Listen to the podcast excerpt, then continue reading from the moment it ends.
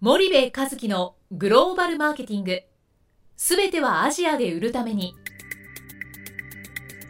ポッドキャスト森部和樹のグローバルマーケティング。すべてはアジアで売るためには過去10年間で1000社以上の海外展開の支援を行った森部和樹がグローバルマーケティングを分かりやすく解説します。グローバルマーケティングとは世界のニーズに応えて利益を上げること。アジアで売るためにはものづくりプラスグローバルマーケティングを武器とした戦略を持たなければなりません。日本には素晴らしい企業が多く存在します。その企業とともにアジア市場を目指したい。再びジャパンアズナンバーワンと呼ばれる時代を作りたい。森部和樹はそんな思いを持ちながらこの番組を皆様にお届けいたします。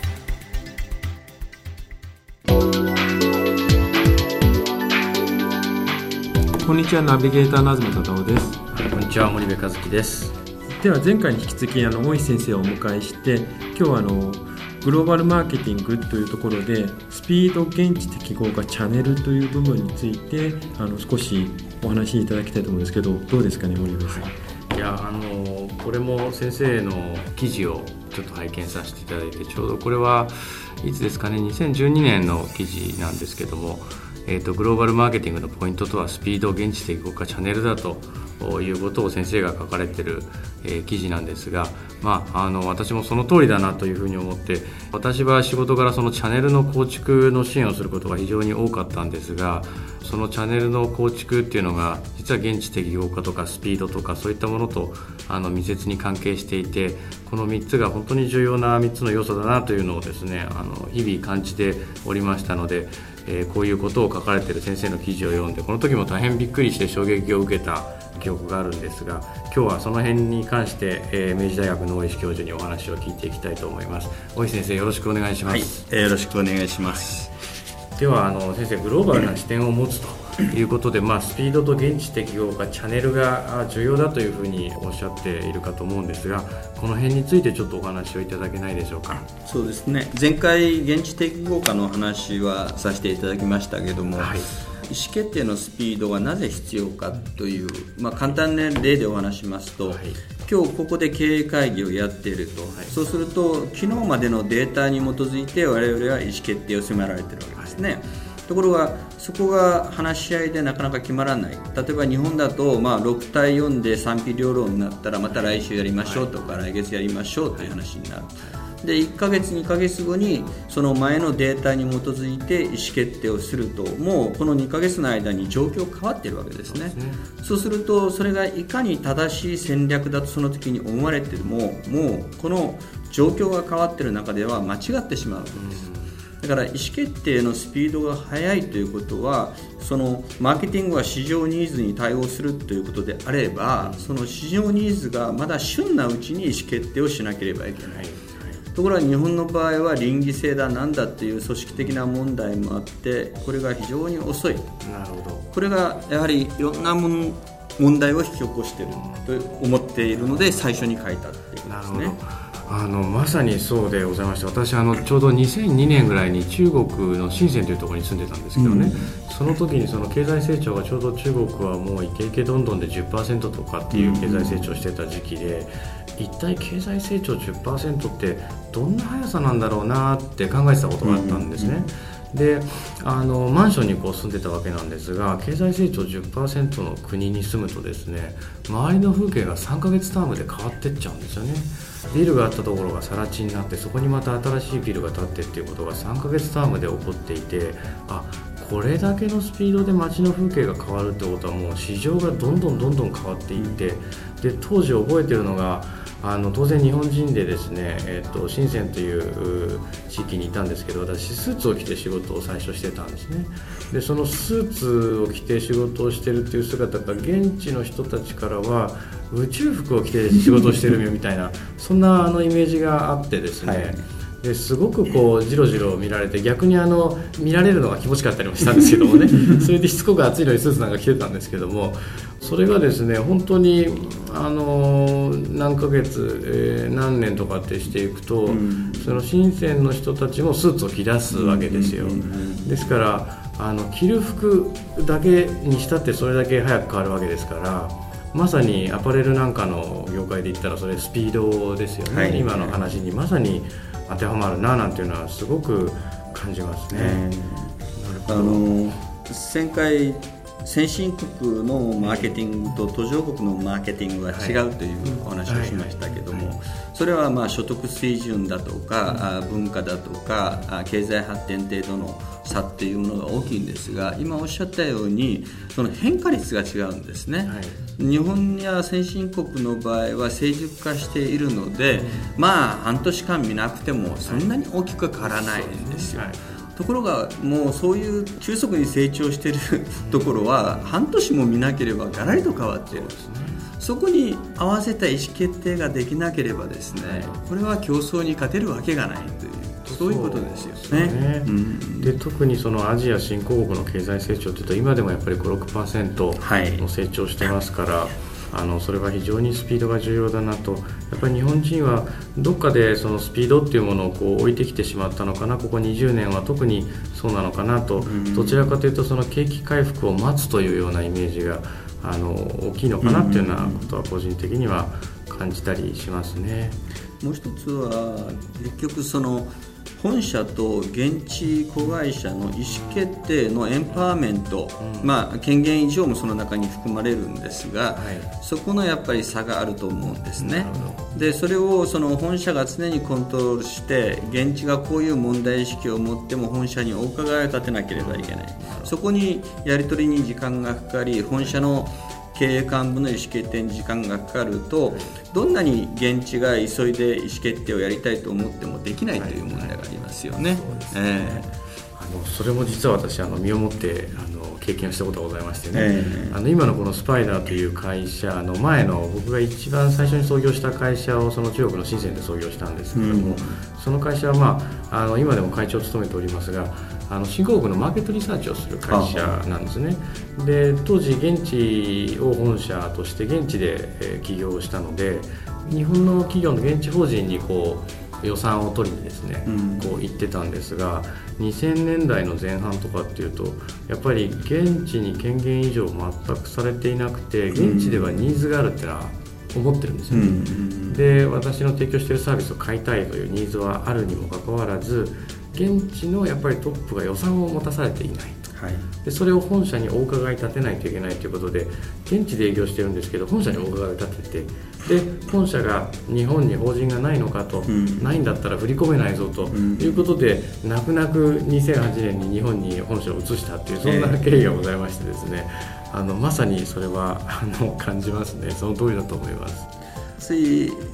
ー、最近ある大手電機メーカーのインドにおけるテレビ開発の、はい、まあ、ちょっとお手伝いをっていう形で、えー、えー、ある会議に出たんですが、はい、だからその現地のスタッフが、まあ、インドから来られて、まあ、本社の企画だとかですねそういう人たちと、まあ、二十数名で話し合いをした。で僕はその時途中でアンケートを取ったわけですね、はい、製品開発のリードタイムがどのくらいで今行われてますか。たらインドの人たちは1年から2年かかってると。で遅すぎると、こう言ってるわけです。本社の人たちはいや6ヶ月で済んでると。言ってると。この認識ギャップがもう全然違うわけですね。だから現地は不満があるけども本社はもう俺たちは一生懸命やってるじゃないかと、場合によってはですねもうちょっと長くしてもらわないと困るという企画の人もいるんです本社の、もう十分な時間をかけていいものができないと。だけど考えてみたらですね本当に開発にかかってるのはやっぱり半年で彼らもできると言ってる。あとはその倫理だとか会議ですね中の。これで時間をたっぷり取ってるわけですよ。なるほどですね。それはあれですね。あのよくあの駐在員さんがその現地のスタッフと日本本社の間で大変苦労をこうされて、結局現地に駐在員はいるので現地スタッフが言ってることは大変納得をしていて、うん、一方で本社の考えも、まあ、自分はずっと本社で何十年も勤めてきたので、うん、えー、分かると。でその間の板挟みになって大変な苦労をしている駐在員が日本企業はたくさんいるっていうのもそうですし一方でその、えー、本社が言ってることが、まあ、なかなか現地の実態に合ってなくてあの OKY なんていう言葉が非常に流行ってますが、うんうん、あのお前が来てやってみろというふうなことで駐在員同士が、まあ、あの合言葉のように叫んでいる言葉なんですが、まあ、それと同じような感じになるんですかね。そうですね。先月のグローバルマーケティング研究会は、はい、イトーヨーカドーの中国総代表の三枝さんに来てもらってお話してもらって、はいはいで、え質疑応答の時にこういう質問が出たわけですね。あのどこまで三枝さんが意思決定できるんですか、うん、本社にどれだけ尋ねなければいけないんですか？って言ったら三枝さんは、まあ、超大型投資だとかそういうものは当然本社に一応連絡をして許可を取らなきゃいけないけど基本的には全て自分が決定できるんだとおっしゃってるんですね、これがやっぱりイトーヨーカドー製糖店が世界ナンバーワンの売り上げを誇り、まあ、一つの、えー、中国で成功している唯一の企業だとか、まあ、唯一ではないとは思うんですがあ言われるやっぱり一つの一つのあの理由だと思うんですね。えー。結局その本社で海外事業を統括しているようなトップマネージメントの人たちが、まあ、ドメスティックであるから当然全てを知りたいと、はい、でその上で判断をする私も会社を経営しててその分からないことは全部知りたい。その上で、うん、えー、判断をすると、うん、でそんなふうに思ってしまうことってあるんですけどその分からないことを全部自分でこう理解しようとしてたらですねその判断のスピードって当然遅れるんですよね。でそのために現地にこう責任者いわゆる中国だったら総経理とか、うん、まあ、他のアジアの国だったらリージョナルヘッドクォーターのまあ CEO ですとか、うん、そういう人たちを送ってるにもかかわらずその人たちが名ばかりの CEO になってしまっていて、うん、え結局本社の海外担当役員であればその人たちにある程度権限を移譲してスピーディーに判断させてそれで生じた責任はやっぱり取るっていうのが本社の責任なのかなっていう気はすごくしてですね、私もこれは取り返しがつかないようなあの問題に関してはやっぱり最後ジャッジメントを自分でしますが、うんうん、ある程度のことは部門の責任者にもう任せて、はい、そこがやった失敗はもう取らざるを得ないと取るしかないと、うん、それが仕事なんだなっていうのはどっかのタイミングで理解をしたんですけどやっぱそういうことが必要なのかなっていうのはあのすごく思いますね。あの日系企業の現地の法人をこう支援している時にもやっぱりこう信用しながら現地のスタッフと一緒にやってるんですけど、はい、いちいち本社の了承と、うん、えー、本社の決済を取らないといけないっていうこの日本企業の仕組みはあの非常にクリティカルだなというふうには日々感じたりしていますね。これはあの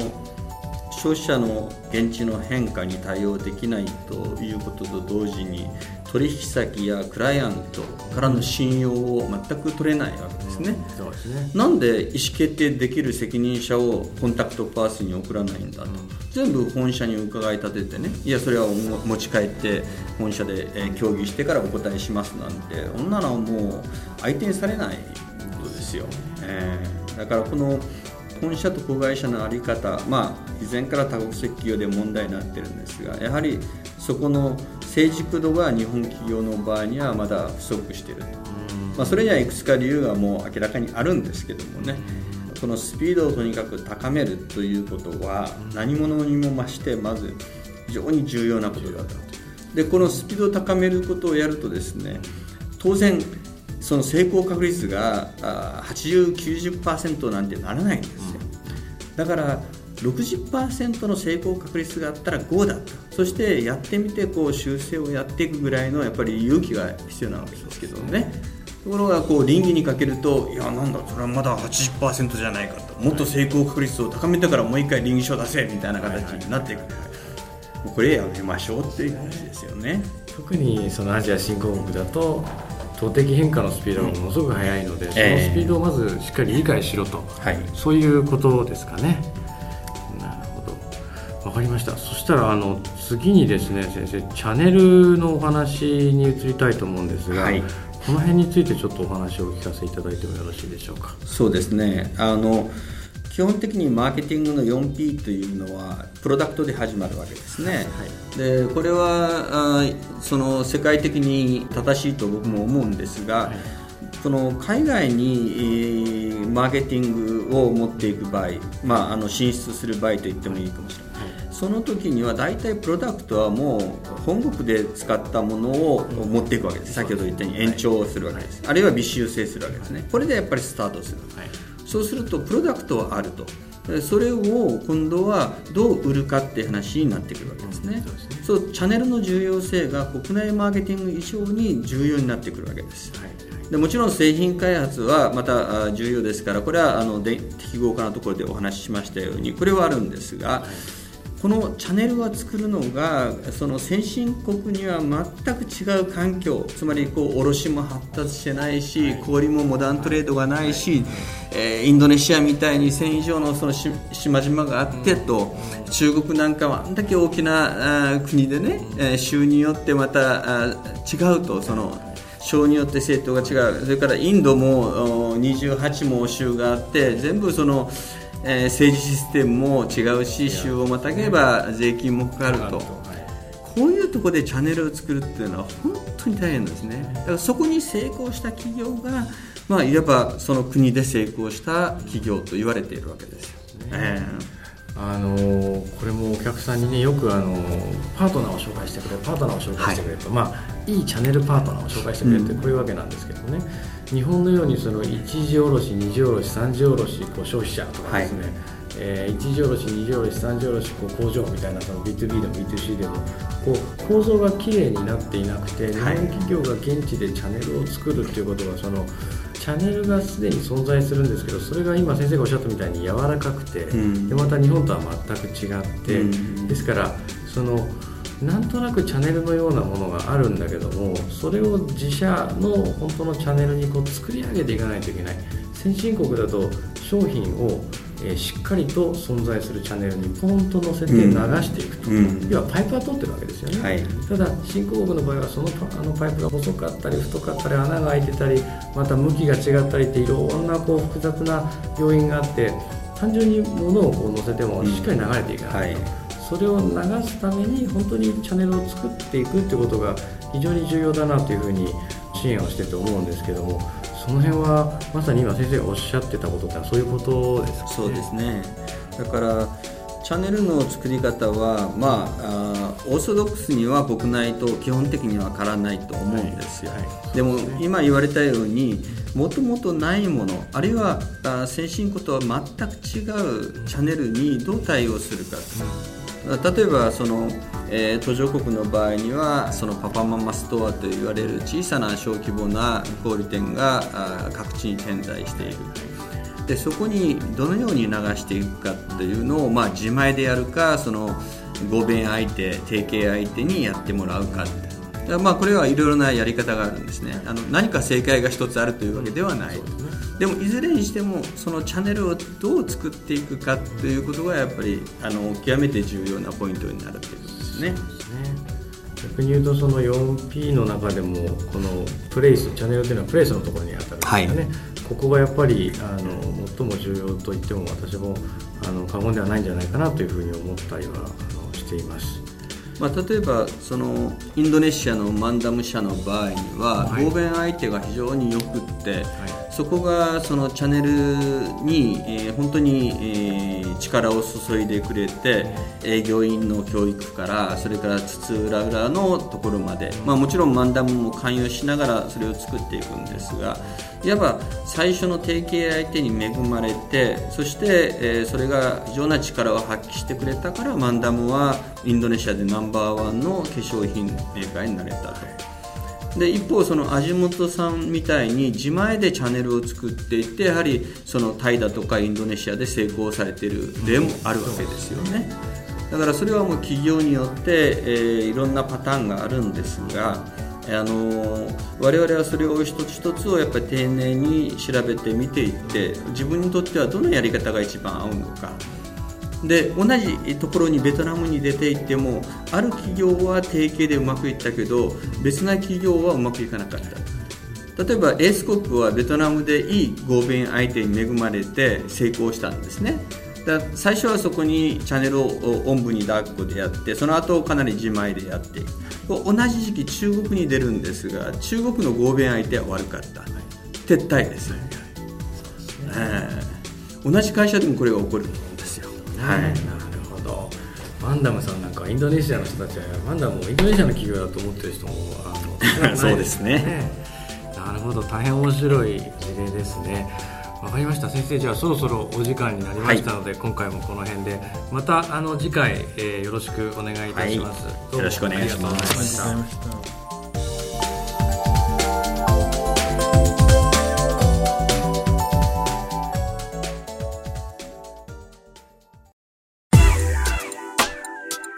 本日のポッドキャストはいかがでしたか？番組では森部和樹への質問をお待ちしております。ご質問は podcast アットマーク spydergrp.com ポッドキャストアットマークスパイダー grp.com までお申し込みください。たくさんのご質問をお待ちしております。それではまた次回お目にかかりましょう。